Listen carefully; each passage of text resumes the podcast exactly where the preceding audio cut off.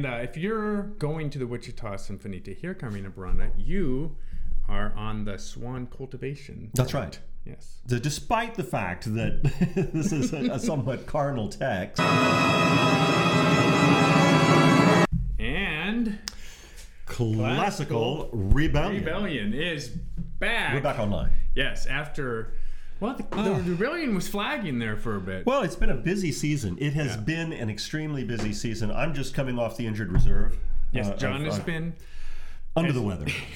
He's dressed for the part. I, I am, but this is this is my my fall fashion statement. My nod to the impending holidays. Yeah? it's Oh, man. I'm happy holidays. Happy holiday. Uh, and uh, but yeah, I'm just getting over this head cold, so I might Yeah. sniffle and snuffle a and little we bit. had Aida. We had Aida at San Diego Opera, which was a fascinating experience. It was, to say the least. uh, to say the least. yeah. I think we'll say the least about it. But uh, We got to talk about Carmina Burana Burana. again. Well, can you talk about Carmina Burana too many times? Apparently not. I guess not. It's a popular piece. It's on the all-time hit parade. And you know what? We're going to be talking about it in relationship to one of our favorite places neither of us has ever been, which is Wichita. Wichita, The response from the Wichita Symphony Orchestra to our previous episode on Bruckner 6 was tremendous, was fantastic. we were thrilled to be talking about it. Yeah. I mean, way to go, Wichita. Wait, the, you know, their board president shared it with their entire board.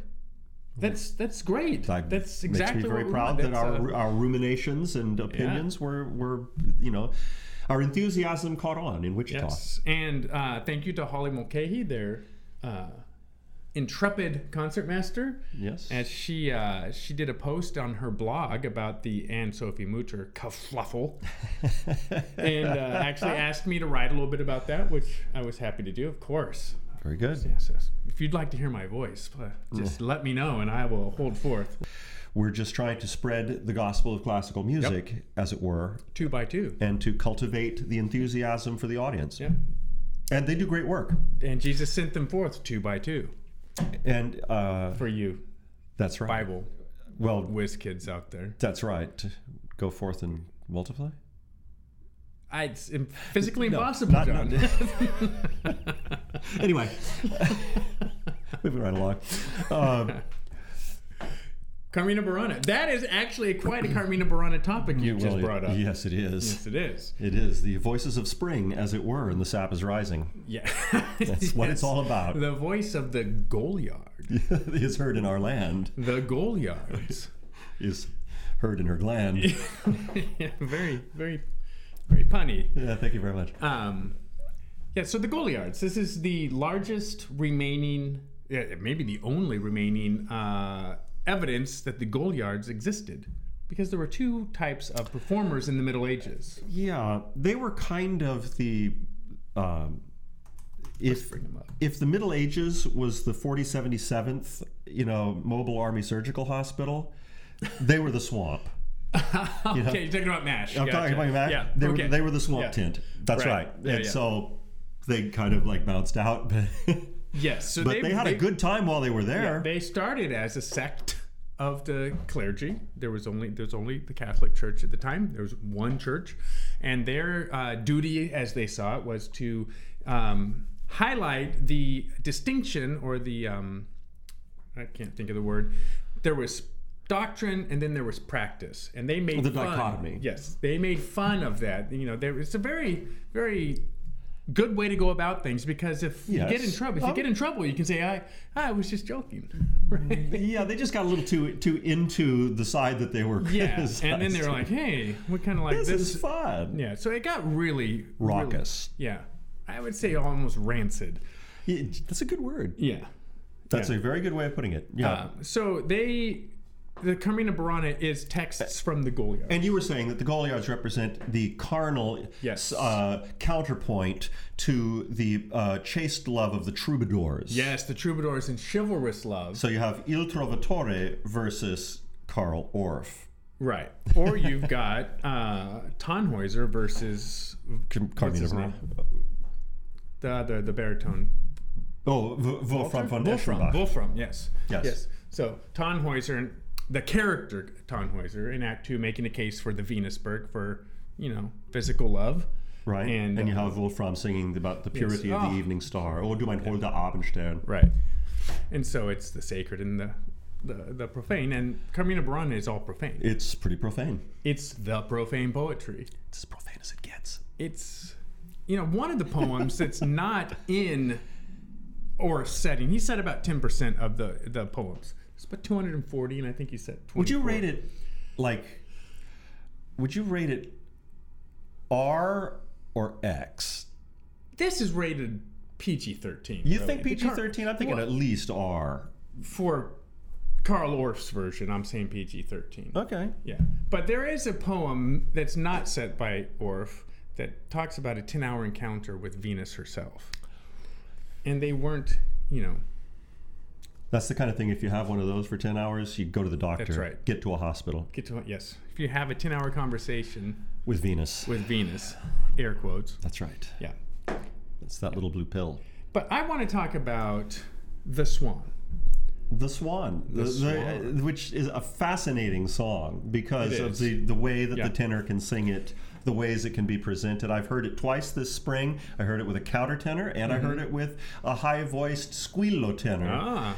Uh, who Both have merit. both have merit. Um, it's it's hard to sing those the, that that high, you know, with the kind of invective Yes. because he's singing. He's a swan who's being roasted, who's about about, to be eaten, Eaton. Yes. and then that sort of implies what else is about to happen to Right. him after he's digested. Digested, yes. And And then the unceremoniously probably tossed out of a bucket onto the street.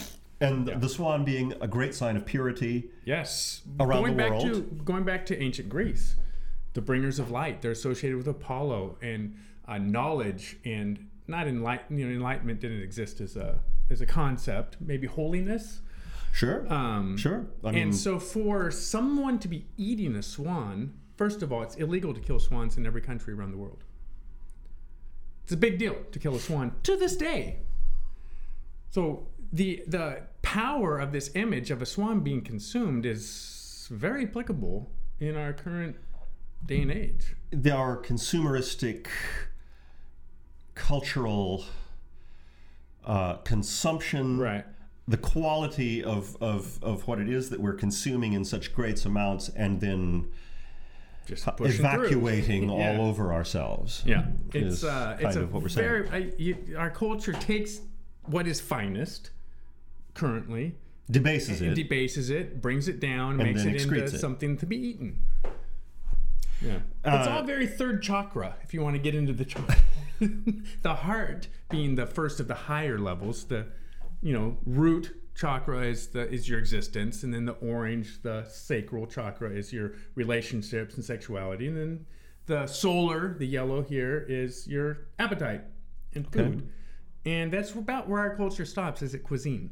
Right. We, we confuse food with culture and fineness and refinement. Oh, I had this wonderful couscous, blah, blah, blah, with a microbrew, da, da, da. You're still down here. You haven't reached the higher levels of consciousness, which start at the heart. And so when we think of concert experiences, instead of making the effort to go and concentrate for three hours, we, we think, oh, I can go to a convenient two hour concert of of a lesser art form. And I'm sorry, but there are there are greater and lesser levels of complexity Yeah. and craftsmanship that go into it. And then I can just consume that and then having satisfied that appetite, uh, rather than than have have Then it goes developed down it- instead of coming up. instead of Yeah. coming up in, into this kind of an experience, we just evacuate it. Yeah. Yeah. And that's uh, So where, that's that's the theory of being: are, are we cultural swan eaters or Yes. are we cultural swan growers? Yes, or, or great- Cultivators. cultivators, venerators. Yeah. right? yeah. And uh, if you're going to the Wichita Symphony to hear Carmina Burana, you are on the swan cultivation. That's part. right. Yes. So despite the fact that this is a, a somewhat carnal text, Right. Uh, nevertheless, the artisanship, and I have to say, you know, I mean, I, I did do having done a little research into uh, Orff in some of his other aspects. Uh, um, the this is the, the middle cantata of a, of a trilogy actually there's uh, Catulli Carmina and the Triumph of Aphrodite Okay. uh, neither of which are anywhere near the musical equivalent of Carmina Burana. This is a masterpiece, and as far as I can tell, it is Orff's masterpiece. Yeah. But the other aspect of Carmina Burana, and I, I offer this to any orchestral organization that might be listening, is that uh, Orff was the originator of a, a- a- he he was very deeply involved in eurythmics, the idea of simple musical motives that can be sung and embodied in motion. Okay. Carmina Burana really is meant to be danced. The chorus should be in motion. Ah. This is a. I've never seen it done. I'm sure it. Ha, I bet it sure has someone's been. done it, yeah. But but this is this is a significant challenge. If you get right down to it, the music of Carmina Burana, while very very memorable in many of the numbers, Mm-hmm. Yep. is not complicated. No. The orchestration is elaborate. Many combinations the of it. choral singing is it's, very pretty. It's It's it's, very- Mm-hmm. repeated motives, repeated motives in sets of two, three, four, five times sometimes, of- numbers of verses, and and they it, it's each song has a motive theme which is recycled and repeated, and that's the way Orff wanted it. He wanted his So music to be free approachable. to move. I mean, listen to that the famous, you know. Dum bum bum bum bum bum bum bum bum bum bum. Oh, the O Fortuna. Yeah, O The Fortuna. O, the opening. Yeah. How how complicated is that? It's not very. It's not. Yeah. One note, another note. One note, another note. One note, another. Back to the same one. Let's add a third. And the other two. I mean, it's like really not difficult music. Yeah. Mm-hmm. But what he does with it is what is is where the challenges lie. Yeah. Let's talk about the Wheel of Fortune real quick. The Wheel of Uh, Can, Fortune. oh, can I buy a vowel? You you. Can I'd like to buy an O, Wager just like a single letter, and then O. A Fortuna. and then six. Okay. I, I'd, I'd like to go for that. It's That's O two O's in Fortuna. Yeah, O Fortuna. Uh, the Wheel of Fortune is very ancient. The Romans had temples to Fortuna. Um, they would sacrifice to Fortuna before going into battle, before starting it. Whatever, it doesn't matter what the Romans did. Here's what the Wheel of Fortune is. And that's what O Fortuna is talking about. It's uh Right. the, the very first number in the piece. There's a lot of gambling that goes on in Carmina Burana. Yeah. Like there's they're playing the dice, they're they're wagering. They're in the tavern, they're Yeah. drinking, they're making love. They're Yeah. Remember, these are all the vices. right. Yes, and they're venerating the vices. They're swan eaters. They're swan eaters for sure. They're wallowing in Uh, So it. the wheel starts with uh, "I shall reign." I shall reign. Yes. And then- Meaning, I'm here. I am. I'm about to take up potential. my potential. And then uh, the next quadrant is "I reign." I rock and reign. Yeah. Okay. the next one is "I have reigned," and then the final section of the wheel is "I have no kingdom." I love that. I am. I am bishitified. and to me, that sounds exactly like what I would imagine a three-day weekend in Vegas would be like Pretty much. if I gambled. That's right. You're gonna. You, you, you may go away with some good memories, On the but way you're there, probably you're not rocking gonna. like you're listening to Carmina Burana. You're walking gonna up the- rain. That's right. I'm going to walk up yeah. that sports betting table. That's and- right. Take the over under on whatever. And, you probably and uh, you, you'll probably win some, and then you'll spend the rest of it and leave broke. Yep. With no even, hopefully, even possibly in debt. Wow. Yeah. So yeah, that's uh so Carmina Burana. I mean, uh, Wichita. Get out there and it's a lot of fun. get out there and say it. it is a it is a fascinating piece. I mean, uh, I don't want to belittle it in any way, but I would say it's more fun than artistic. yeah, I- I think that's fair. Yeah. I think he meant it to be that way. oh, I mean, sure, okay. I, I there there are. If you really want to get technical and philosophical about it, I, I think it has its questionable aspects philosophically. I mean, and, and in as much as what what philosophies does this really go with Ah. in the 20th century?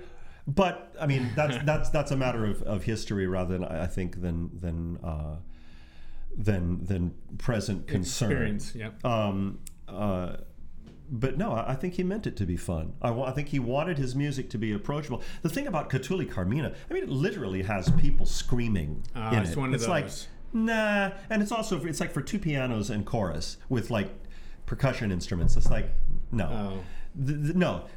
Then we get to something truly masterful, and then Trionfo di Afrodite is like, meh.